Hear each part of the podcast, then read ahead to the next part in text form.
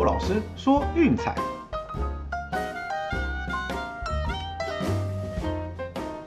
看球赛买运彩，老师教你前往拿白。大家好，我是洛老师，欢迎来到洛老师说运彩的节目。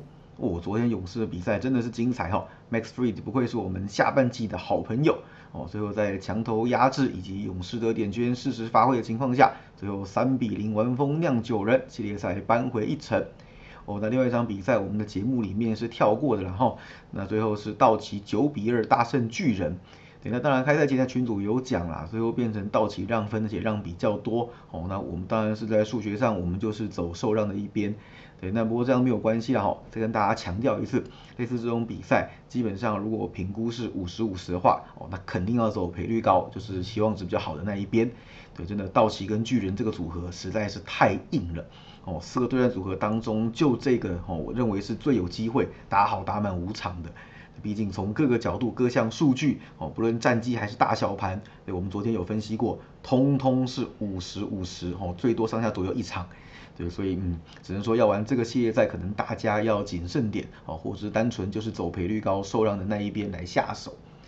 那另外哈，就是我们下午和晚上不定期也会在群组有一些赛事的推荐。那我们在里面有解释过为什么，我们这边也重新说明一遍，就是给群组里面可能呃频道洗掉没有看到的朋友给了解一下。那当然哈，我们这边推出来的赛事绝对不会是呃凭感觉，就我觉得会赢哦，哪一队看起来很强哦，没有这种事情的。对，所有东西基本上就是还是会有找一些参考的资料哦，比如说就是连胜连败这些东西。对，那这个东西就是关于我们常讲的博弈三元素：数学、逻辑、心理当中的逻辑。哦，基本上就是追着连胜的趋势去走，或者连败的对家，连续的大分或者是小分，那长期用这种策略，基本上哦，就算输也输不会多，只要打到一条长的，哦就血海了。那为什么这些赛事我不会拿到就是节目当中或者 VIP 推荐当主要赛事呢？那主要啦是因为这些赛事比较冷门，哦，台湾接受资讯的管道比较少。对，所以像这样在资讯比较没有那么充足的情况下，哦是不适合放在就是嗯主要的投注选项当中。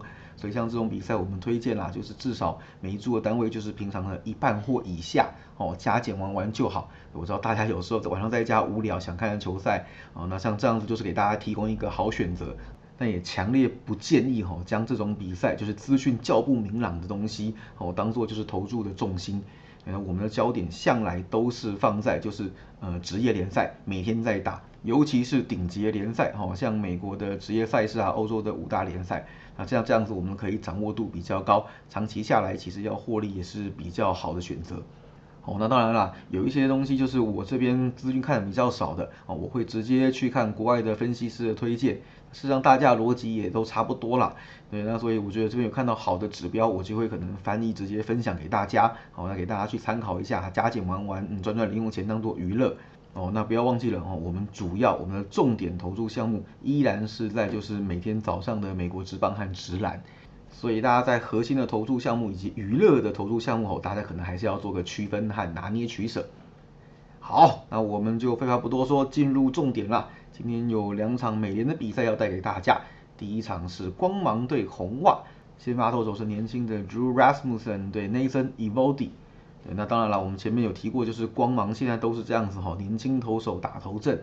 对，那事实上 Rasmussen 先发啊，肯定啦，这就是投两轮或是五局。好，有状况就是下去了。先发投手就进行车轮战的方式来，就是迎战红袜。对，那本季 Rasmussen 整体的战绩是四胜一败，得分率二点八四。那以先发的身份投球是三胜零败，一点九三。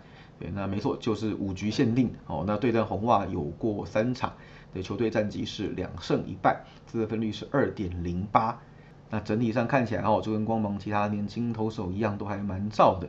对，那这个是他季后赛的初次先发哦，先前有在酿酒人的时候投过一场后援登板，所以这可是他第一次哦肩负起这种重责大任，而且又是面对红袜这种强敌哦，我想是嗯值得检验啦。那至于说 Evody 的部分呢，哦季末状况好的不得了，对最近的九次先发红袜赢了八场，包括那场对洋基的关键外卡战。那 Evody 之所以胜率这么高哈，主要的原因还是因为保送投的很少。然不止说伊沃迪跟红袜了，大家看最近几场的季后赛，只要有保送出现，都很容易造成失分。对，有多少分是从 BB 开始的？在季后赛这种就是高张力、高强度，而且容错率低、对手的成绩又高的那种系列赛当中，对，基本上你只要自己犯错哦，很容易就会给对手可乘之机。对，所以说控球啦、保送这个指标会相对的被放大来检视。那至于说对战光芒的部分呢，本季有四次交手是三胜一败，重点重点，哦，三次在分外球场先发，三胜零败，得分率零点八六。三场比赛都投满七局，哈，失分是一一跟零，对，那其实生涯就是这三场比赛在红袜的主场来面对光芒，哦，目前是不败金身，哦，而且看起来是坚不可破的，所以我想啦，哦，这个指标会是今天一个非常非常关键的一个优势，哦，那再加上伊波迪毕竟也是季后赛经验丰富的投手，一八年跟红袜一起拿过冠军，哦，生涯累积的季后赛战绩是三胜一败，自得分率一点六三。所以这种大场面交给他哦，我想是准没错的啦。他可能比 Sale 还要造也说不一定哦，毕竟 Sale 状况前一场大家都看到了哦，并不是太理想。那这场谁赢谁定牌的比赛呢？哦我想交给他是准没错啦。对，那前一场比赛我们都有看到哈，J.D. Martinez 回到打线当中哦，红魔打线整个大爆发。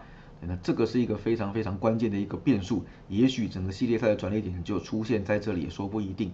哦，再重复一次，这个系列赛是我最看好以下课上的组合。对，那今天像这样子的状况，那像今天这样子的条件呢？第一个就是 Evody 季后赛经验丰富，表现稳健啊。第二个就是对战光芒主场不败，甚至几乎是不破金身。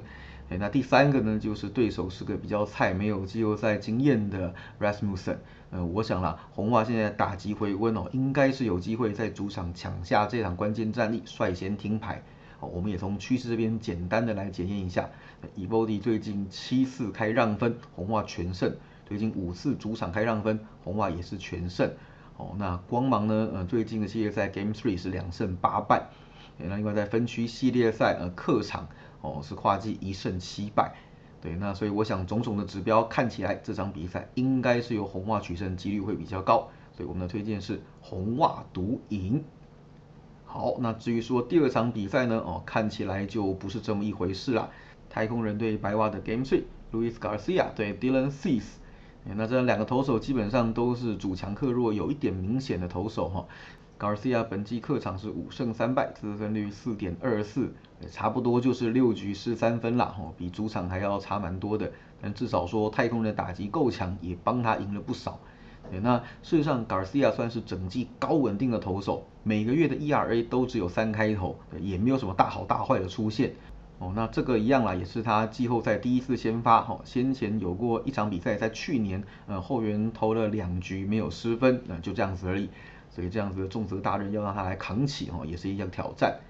那本季面对白袜，在主场有投过一场七局十一分的好球，那最后也帮太空人拿下了胜利。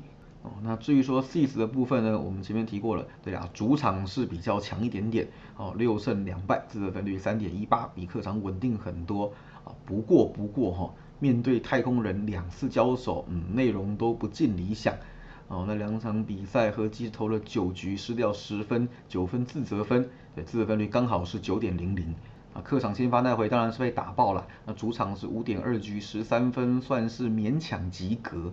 对，但是我想现在有一个很大的问题哦，在于白袜的牛棚似乎出现了不小的状况，尤其是 Kimbru 哦，自从被交易过来之后，就完全不知道在干什么。